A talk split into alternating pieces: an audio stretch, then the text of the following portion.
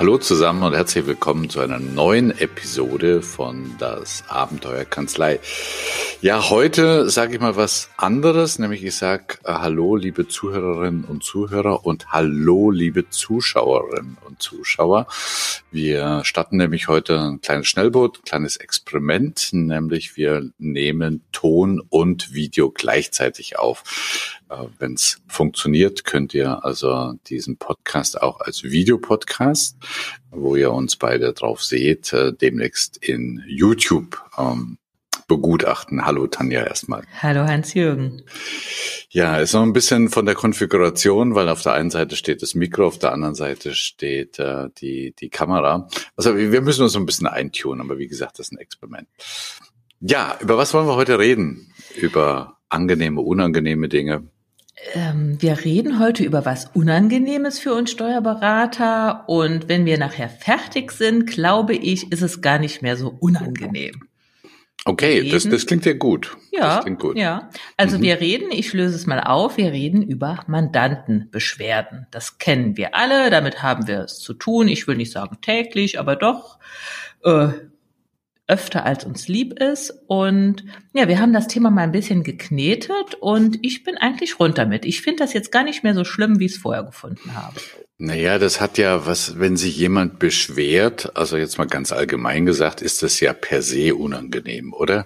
Also, Ja. ne, also da, da läuft, da gibt's irgendwie eine Soll-Ist-Diskrepanz oder ist eine Erwartungshaltung da. Vielleicht ist der Mandant auch enttäuscht oder es sind Fehler passiert und über all das wollen wir heute ein bisschen reden und vor allen Dingen über die, über eine ganz dicke, große, fette Chance, die da dran steckt, ähm, Mhm. für die Steuerberater, Kollegen. Ja, bevor wir uns da diese Gedanken gemacht haben, wenn ich gehört habe, ein Mandant beschwert sich, dann war so meine Reaktion eher, oh Gott, kriegen wir das irgendwie gelöst mit wenig Aufwand, wenig Energie und Hauptsache ist es weg. Also man hat so weggedrückt. Und das ist jetzt vielleicht auch so ein bisschen unser Intro. Warum ist das überhaupt wichtig, sich darüber Mhm. zu unterhalten?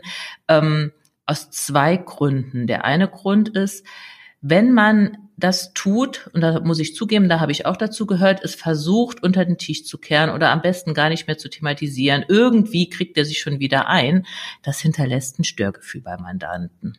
Also du meinst so als Erstreaktion, dass man versucht, näher, man, äh, Mandant ruft an, äh, jetzt im Extremfall, ich kann mir sowas bei dir gar nicht vorstellen, dass man sagt, äh, ich bin nicht da, der soll später nochmal anrufen, also so versucht irgendwie das wegzudrücken. Ja, genau. Oder was äh, so ein Klassiker bei uns Steuerberatern ist, der Mandant, wir kriegen das so am Rande mit, der, der ist irgendwie ein bisschen unzufrieden. Ich rede jetzt nicht von einer ganz schlimmen Beschwerde, aber der ist so ein bisschen unzufrieden und ich weiß, ja, der ist deswegen unzufrieden, er muss jetzt irgendwie äh, 500 Euro Steuern mehr nachbezahlen, aber eigentlich sollte er das doch wissen, das haben wir ihm schon erklärt und ach, dann ist er halt unzufrieden, ähm, ich fühle mich aber im Recht und ignoriere das einfach. Mhm, mhm, okay. Wir waren ja bei dem Punkt, warum das wichtig ist, dass wir äh, uns das überhaupt halt zum Thema machen. Und ich glaube, es ist so, äh, du kannst da sehr, viel mehr darüber sagen, aber ich glaube, ein, ein Stolperstein ist ja, dass viele Mandanten eure Leistung überhaupt nicht qualifizieren oder, oder Mhm. bewerten können, weißt du? Also da kommt eine Beschwerde, da kommt irgendwie eine Reklamation oder da kommt irgendwie, ja, wie soll man sagen, also irgendetwas, was nicht so sein soll. Kann der Mandant das eigentlich überhaupt bewerten? Ob was da schiefgelaufen nee, ist? Nee, er kann es ja nicht bewerten. Letztlich weiß doch der Mandant gar nicht, ob wir eine gute oder eine schlechte Arbeit machen. Er nimmt Ersatzkriterien. Beim Arzt kann ich noch sagen, mein Bauchweh ist weg, das muss ein Mhm, guter Arzt mhm. sein. Aber wie soll er denn uns Steuerberater bewerten? Und er nimmt Ersatzkriterien wie Pünktlichkeit, ob das so eintrifft, die Steuererstattung, wie wir die vorhergesagt haben, unsere Zuverlässigkeit. Und ich glaube, ein ganz wichtiges Ersatzkriterium ist auch, wie gehen wir denn mit ihm um? Wie ernst nehmen wir ihn denn? Und wie sehr interessieren wir uns für seine Befindlichkeiten und auch für seine Beschwerden? Mhm, mhm. Also Punkt eins ist es natürlich, sagen wir mal, ein Störgefühl beim Mandanten, was da ist. Das will irgendwie geklärt werden, aber es hat ja noch so ein paar, ich würde sagen, Kollateralschäden oder Mhm. Kernschäden. Ja, ja, also Ja. Punkt eins, da geht es um das Ansehen unserer Kanzlei und Punkt zwei ist aber auch die Arbeitszufriedenheit unserer Mitarbeiter. Wenn ein Mandant sich beschwert oder latent unzufrieden ist, belastet das ja auch die Beziehung zwischen dem Mandanten und unseren Mitarbeitern. Die müssen ja mit ihm ständig zusammenarbeiten und wir Menschen sind, glaube ich, da sehr feinfühlig und wir spüren, da ist irgendwas. Irgendwie, der, der fängt ja schon an, nach Fehlern zu suchen, weil er mhm. unzufrieden ist. Also diese emotionale Belastung bei nicht thematisierten, ich nenne es mal Mandantenbeschwerden, man könnte es auch Mandantenstörgefühlen nennen, wirkt sich ziemlich drastisch auf ja die Arbeitsatmosphäre in der Kanzlei aus. Ja, und wenn ich mir jetzt so das vergangene Jahr angucke mit all diesen Besonderheiten und ich, was ich da alles von meinem Steuerberater kriege und neu und, und, und Zuschüsse und Homeoffice und äh, Kurzarbeit, dann kann ich mir vorstellen, dass, sagen wir mal, diese Beschwerdenpotenzial in der letzten Zeit jetzt nicht unbedingt abnimmt, sondern eher tendenziell mhm. zunimmt, ja. oder? Ja, also wenn man die Dynamik äh, da sich anguckt, was sich da alles ändert, allein bleibt ruhig bei Corona, aber auch in anderen Bereichen, beim Lohn, im Steuerrecht. Die Kontexte sind ständig neu und teilweise wissen wir auch nicht, hm. wie es jetzt genau läuft. Hm. Der Mandant erwartet das aber. Und wenn ich jetzt sage, na ja, wir machen es jetzt so und so und es ist aber dann nachher doch anders wie meine Vorhersage, dann ist das für den Mandanten eine Abweichung. Er sieht das als Fehler und ich meine, dass er dann ein Störgefühl hat oder sich gegebenenfalls ja beschwert, ist ja nachvollziehbar. Ja, absolut, absolut. Aber ich habe die Haltung, naja, ich habe es doch nie so konkret gesagt. Ich habe nur gesagt, voraussichtlich, nur dieses voraussichtlich hat mein Mandant überhört und er fühlt sich unwohl. Und wie gesagt, früher hätte ich gesagt, naja, ich habe keinen Fehler gemacht, er soll sich mal beruhigen. Mittlerweile sehe ich das ein bisschen anders. Dann lass uns doch mal so die, die, wie soll man sagen, die Beschwerdefälle ein bisschen kategorisieren oder ein bisschen auseinanderfilettieren. Also ich kann mir zum Beispiel vorstellen, dass es natürlich ähm, tatsächlich ein Fehler eurerseits passiert ist. Aber das ist ja nicht immer der Fall, oder? Mhm. Also gerade wir haben ja vorhin gesagt, dass der Mandant nicht immer äh, bewerten kann, was da eigentlich passiert ist. Also ich sage jetzt, da scheint ein Fehler zu sein. Genau. Also wir haben, äh, um es vielleicht äh, vorher mal so ein bisschen die Struktur reinzubringen, wir haben uns ja drei Fälle überlegt. Der erste Fall ist der angebliche Fehler, der zweite Fall ist, wir haben wirklich einen Fehler gemacht und der dritte Fall ist, Erwartungen werden nicht gefüllt. Und lass uns die doch jetzt mal Punkt für Punkt durchgehen. Mhm. Genau. Mhm. Ähm, ja, angeblicher Fehler, das hängt auch damit zusammen, die Komplexität im Unternehmen des Mandanten steigt ja auch. Da passieren einfach Dinge, die kann ein normaler Unternehmer in Anführungsstrichen ja gar nicht mehr verstehen. Was da so gerade auch, wir haben es hier bei uns ja mit grenzüberschreitendem Mitarbeiterversendung und so weiter. Da spielt die Sozialversicherung mit rein, die Krankenkassen, was da alles passiert. Und da läuft irgendwas nicht so, wie der Mandant es gerne hätte. Und weil er das nicht versteht, nicht weil er blöd ist oder so, er kann es eigentlich gar nicht mehr verstehen, sieht er den Fehler in unserem Verantwortungsbereich und beschwert sich. Mhm. Und jetzt kommt vielleicht so ein kleiner Vorschritt. Was oft passiert, der Mandant ruft an, bleiben wir mal beim Fall, im Lohn ist irgendwas schiefgelaufen, er beschwert sich und derjenige, der diesen Anruf entgegennimmt, kann jetzt aber nicht inhaltlich antworten, weil er ist nicht der Lohnsachbearbeiter und der Lohnsachbearbeiter ist jetzt im Termin.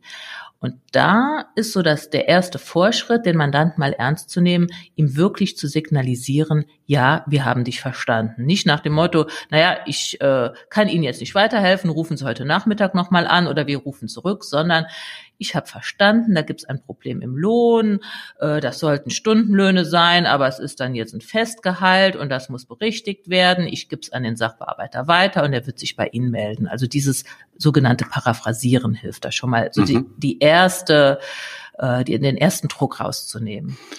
Also das heißt, ähm, selbst wenn der Mandant da falsch liegt mit seiner Beschwerde, er will ja ernst genommen werden. Richtig. Und jetzt nicht irgendwie, ich bin nicht verantwortlich oder der Verantwortliche ist gerade nicht im Haus oder wenn der, der am Telefon ist, dafür verantwortlich ist, ähm, dann höre ich oftmals auch mh, hm, sowas wie Rechtfertigung. Also das ist so die erste Reaktion. Da kommt erstmal eine Rechtfertigung, was mich als Anrufer jetzt nicht unbedingt das Gefühl gibt, dass ich ernst, ernst genommen werde. Hm. Hm. Genau, und deswegen ähm, habe ich das hier in meinem Team, das hängt bei uns sehr hoch. Jeder Mandant, der anruft, muss das Gefühl bekommen, ja, wir haben wirklich verstanden, worum es ihnen geht. Ich glaube, dann hat man schon mal die erste Emotion da rausgenommen. Dann kommt das nächste, dann klären wir das natürlich. Äh, da ist es auch egal, ob wir jetzt den Fehler gemacht haben. Wir sind ja noch in dem Fall angeblicher Fehler. Auch wenn wir da nichts falsch gemacht haben, ist natürlich irgendwas schiefgelaufen und wir klären das. Und damit, das ist jetzt so das Zweite, war in der Vergangenheit der Fall für mich erledigt. Also der Mandant hat sich beschwert, er hat gedacht, wir hätten was falsch gemacht, wir haben aber gar nichts falsch gemacht. Nichtsdestotrotz haben wir das Ganze geklärt und fertig. Und da haben wir jetzt auch angefangen, nochmal, ich nenne es mal ein Schleifchen dran zu machen. Als dann alles geklärt war, doch nochmal eine E-Mail zu schreiben oder nochmal einen kurzen Anruf zu starten und dem Mandanten nochmal zu erklären, was jetzt hier eigentlich passiert ist und da den Fokus drauf zu legen, dass dem Mandanten klar ist, ja, wir haben das hier jetzt geklärt, aber der Fehler, warum das schiefgelaufen ist, lag nicht in unserem Verantwortungsbereich. Das kostet ein paar Minuten Zeit, aber das zahlt unglaublich ein auf die Beziehung zum Mandanten. Mhm. Also fassen wir mal kurz zusammen bei diesen sogenannten angeblichen Fehlern. Äh, Mandant ernst nehmen äh, im Sinne von paraphrasieren. Das heißt, ich wiederhole nochmal mit meinen Worten. Ja, ich habe Sie also richtig verstanden, da ist Folgendes passiert und so weiter und so fort. Die Sachlage klären. Und was zum Schluss noch von dir kam, ist, auch wenn das Gefühl bei euch da ist, es ist geklärt, nochmal proaktiv ähm, sich drum zu kümmern und Schleifchen dran zu machen. Genau, wenn es bei uns geklärt ist, heißt das noch lange nicht, dass es auch wirklich beim Mandanten geklärt ist. Mhm. Also dieses Störgefühl zu beseitigen, dass wirklich klar ist, nein, der Verantwortungsbereich für dieses Missgeschick oder was da schiefgelaufen ist, lag eben nicht bei uns. Mhm. Okay, kommen wir mal zum zweiten Fall, also wenn tatsächlich eurerseits ein Fehler passiert ja, ist. Ja, das ist schon wesentlich unangenehmer. Mhm. Und da merken wir auch, naja, wir, es, ich denke, für uns Menschen gibt's nichts Schlimmeres, wenn wir uns eingestehen müssen, wir haben einen Fehler gemacht. Mhm, so. Klar. Aber er ist nun mal passiert und wir sind auch nur Menschen und ich glaube, der erste Schritt ist, der auch dafür Erleichterung sorgt, ist sich einfach mal entschuldigen und sagen, ja, da ist ein Fehler passiert und wir sind da auch schuld dran und sich entschuldigen. Es ist, ich will jetzt diesen Loop nicht aufmachen, nur für bei uns Steuerberatern auch so ein bisschen, wenn es wirklich ein Fehler ist, der teuer ist, der Steuern kostet, den wir verursacht haben, dann haben wir eine Haftpflichtversicherung. Und da wär, wird uns immer gepredigt, bloß den Fehler nicht eingestehen. Also das ist so ein zweischneidiges Schwert. Aber darauf will ich jetzt gar nicht mhm, hinaus. Ich denke, eine Entschuldigung, wenn man wirklich merkt, man hat was falsch gemacht, entschuldigen geht immer. Mhm. Und dann das vielleicht auch dem Mandanten erklären, dass er es vielleicht ein bisschen nachvollziehen kann, aber nicht rechtfertigen. Das ist jetzt ein schmaler Grad. Erklären ja, aber nicht rechtfertigen und auch nicht keine Ausreden, Ausreden. finden. Ja, ja, ja. So, ja, ja. Ja, das lässt mich äh, immer mehr zu, der, zu dem Punkt kommen, dass es eigentlich zwei Dinge gibt in so einem Beschwerdegespräch, nämlich einmal das rein faktische, also das, was passiert ist. Ob das jetzt ein angeblicher Fehler wie im ersten Fall ist oder ein tatsächlicher Fehler, mag mal dahingestellt sein. Also was ist die Faktenlage? Auf der anderen Seite, und ich glaube, das übersieht man manchmal, die emotionale Befindlichkeit oder das Ernstnehmen. Ne? Mhm, genau. Und an der Faktenlage können wir was tun. Also ja. ich denke, ich sage mal, bei uns geht es um Geld und nicht um, um, Leben und Tod. Also Fehler, die wir machen, können wir in der Regel auch wieder beheben. Das ist die Faktenlage, aber das reicht nicht. Ich denke, da ist es auch wichtig, den Mandanten emotional abzuholen, weil der hat sich halt geärgert und das zu Recht. Mhm. Mhm. Und da, wie gesagt, eine Entschuldigung, eine Erklärung hilft da schon viel weiter. Das bringt mich gerade auf den Punkt. Ich weiß nicht, ob ich das mal erzählt habe. Ich habe vor einiger Zeit mal äh, mir ein Auto angeguckt, so eine ganz andere Branche jetzt, ein Auto angeguckt und da hat mich ein junger Autoverkäufer also derart schlecht beraten, ähm, dass ich hinterher bei seinem Chef angerufen habe und habe ihm die Sachlage erklärt. Und weißt du, was da passiert ist? Ich weiß nicht, ob das häufig passiert, aber der hat über seinen Mitarbeiter hergezogen nach dem Motto, was ein Idiot, wie kann der nur? Und ich werde mich sofort drum kümmern. Und das hat bei mir einen ganz schlechten Nachgeschmack hinterlassen. Mhm, ja. Also ich glaube, das könnte auch, egal ob es ein angeblicher Fehler ist oder tatsächlicher Fehler, das könnte ein riesen Fallstrick sein, dass wenn ein Mitarbeiter mal ich sage jetzt mal, missgebaut hat. Und äh, jetzt hat man den Mandant am Telefon, also Chef oder Chefin, dass man dann versucht ist, im Sinne des Mandanten oder dem Mandanten jetzt gut zu tun und dann äh, den Mitarbeiter durch den Kakao zu mhm. ziehen. Ich glaube, das ist ein No-Go, oder? Ja, das geht gar nicht.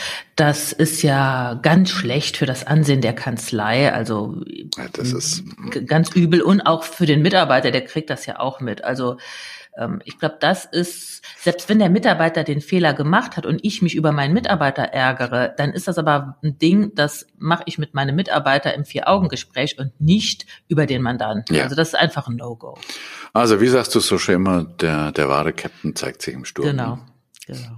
Ich sag dann immer in so Situationen, jetzt können wir mal gucken, ob ich ein guter Captain bin. Ja, okay, lass uns mal zum dritten Fall kommen. Ja, der dritte Fall haben wir äh, uns so überlegt, die Erwartungen sind nicht erfüllt. Also die mhm. Mandanten sind enttäuscht. Mhm.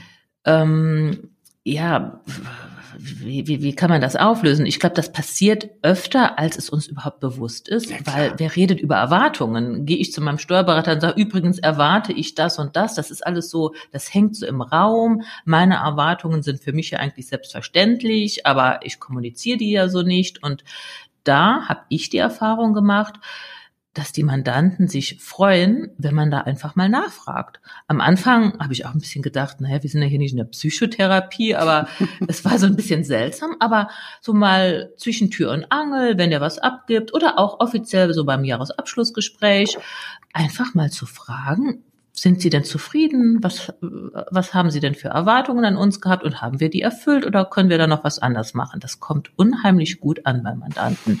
Und wenn der denn mal enttäuscht ist oder wenn da mal was kommt, äh, ein paar Wochen oder Monate später, kann ich ja darauf referenzieren, kann ja sagen, ja, ich habe Sie doch genau. gefragt, ja. warum haben Sie das da denn nicht gesagt, dass Sie das und das erwarten?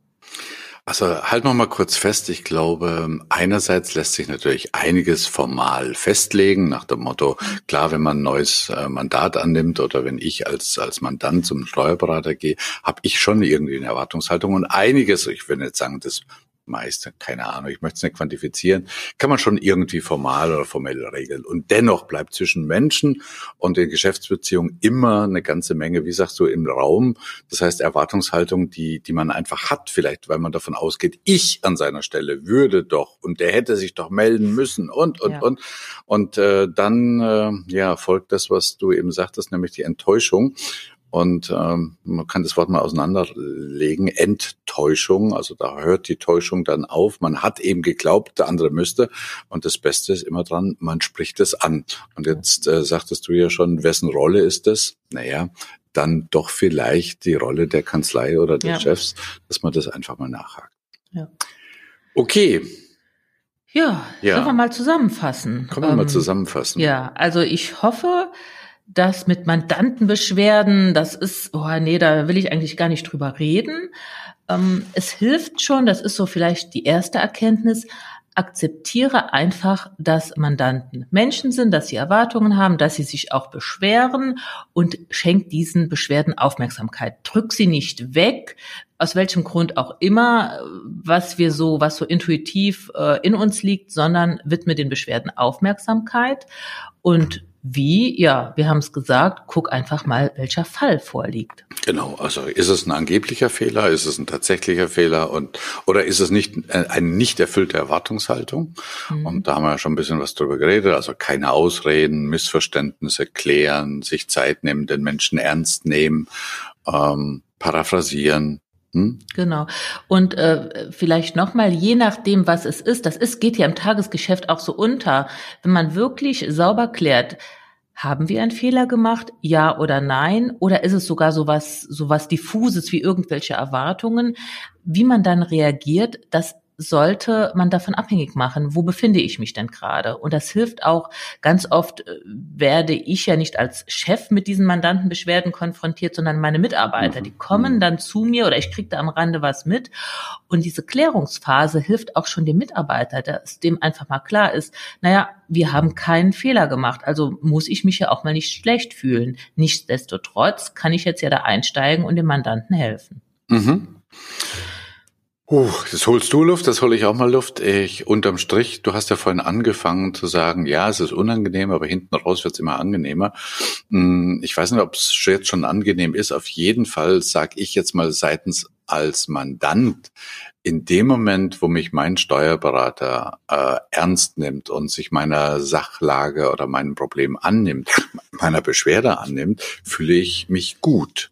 Und das ist so die emotionale Komponente. Und wenn man die mal mit einrechnet, die glaube ich nicht zu vernachlässigen ist, dann könnte so ein eine Beschwerde ein Wahnsinnskunden- oder Mandantenbindungsinstrument sein.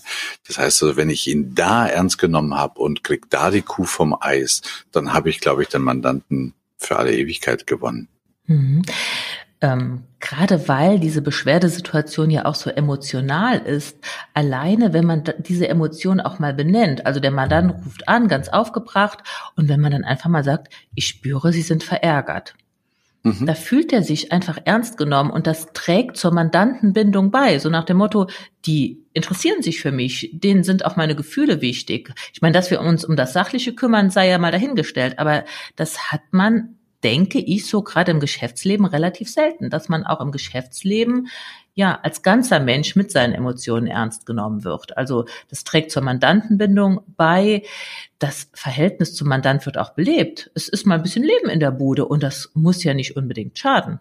Nee, im Gegenteil. Also wie gesagt, das kann ja sogar äh, nutzen und äh, der fühlt sich ernst genommen. Es zahlt meines, da wollte ich dich mal fragen, wenn bei euch irgendetwas passiert und du merkst, das hat einer deiner Mitarbeiter oder Mitarbeiterin verbockt.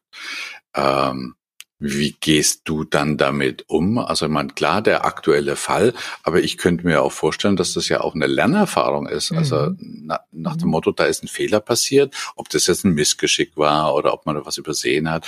Aber da könnte man ja fast so ein, ich weiß nicht, wie ich das sagen soll, also eine Lernerfahrung draus machen für das ganze ja. Team. Ne? Ja, also wir gehen äh, mit Fehlern, also ich sag immer, ich reite auf Fehlern rum richtig nervig, aber nicht so nach dem Motto, damit derjenige, der den Fehler gemacht hat, jetzt sich wirklich schlecht fühlt, sondern manchmal weiß ich gar nicht mehr, wer, wer war jetzt eigentlich die Ursache für diesen Fehler, sondern um daraus zu lernen. Also welche Information liefert dieser Fehler uns? Müssen wir Prozesse anpassen? Äh, ist da noch irgendein Bedarf an irgendwelchen Informationen? Also was müssen wir in der Kanzlei anders tun, damit dieser Fehler nicht mehr passiert? Das liegt ganz oft auf der strukturellen Ebene, auf der Prozessebene. Mhm aber manchmal auch auf Mitarbeiterebene, dass ich wirklich merke, da war der Mitarbeiter überfordert oder er ist an, ja, ja unglücklich rangegangen. so ein Rechtfertigungsreflex oder was auch immer. Was, genau, ne? ja. genau. Und das eröffnet auch, und das ist jetzt vielleicht ein schöner äh, Schluss, Ansatzpunkte für Mitarbeitercoaching. Also ich sehe ja gerade, wenn was schief läuft, weil dann gucke ich genau hin,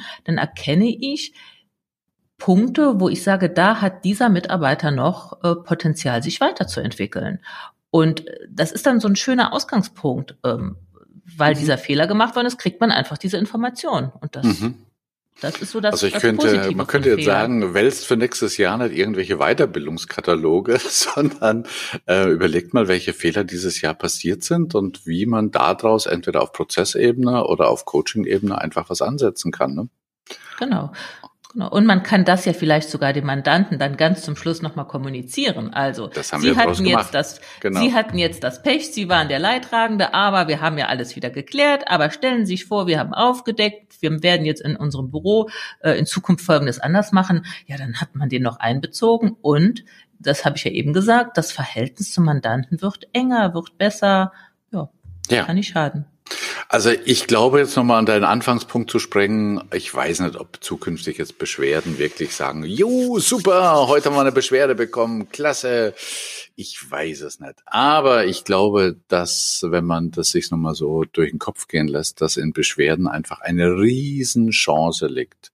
Nämlich besser zu werden, das Verhältnis zum Mandanten zu stärken, Mitarbeitercoaching, Prozesse zu überlegen, äh, nachzudenken. Und insoweit könnte man sagen, ja, die Krise als Chance oder fokussiere dich doch mal auf das Positive, was da in so einer Beschwerde liegt.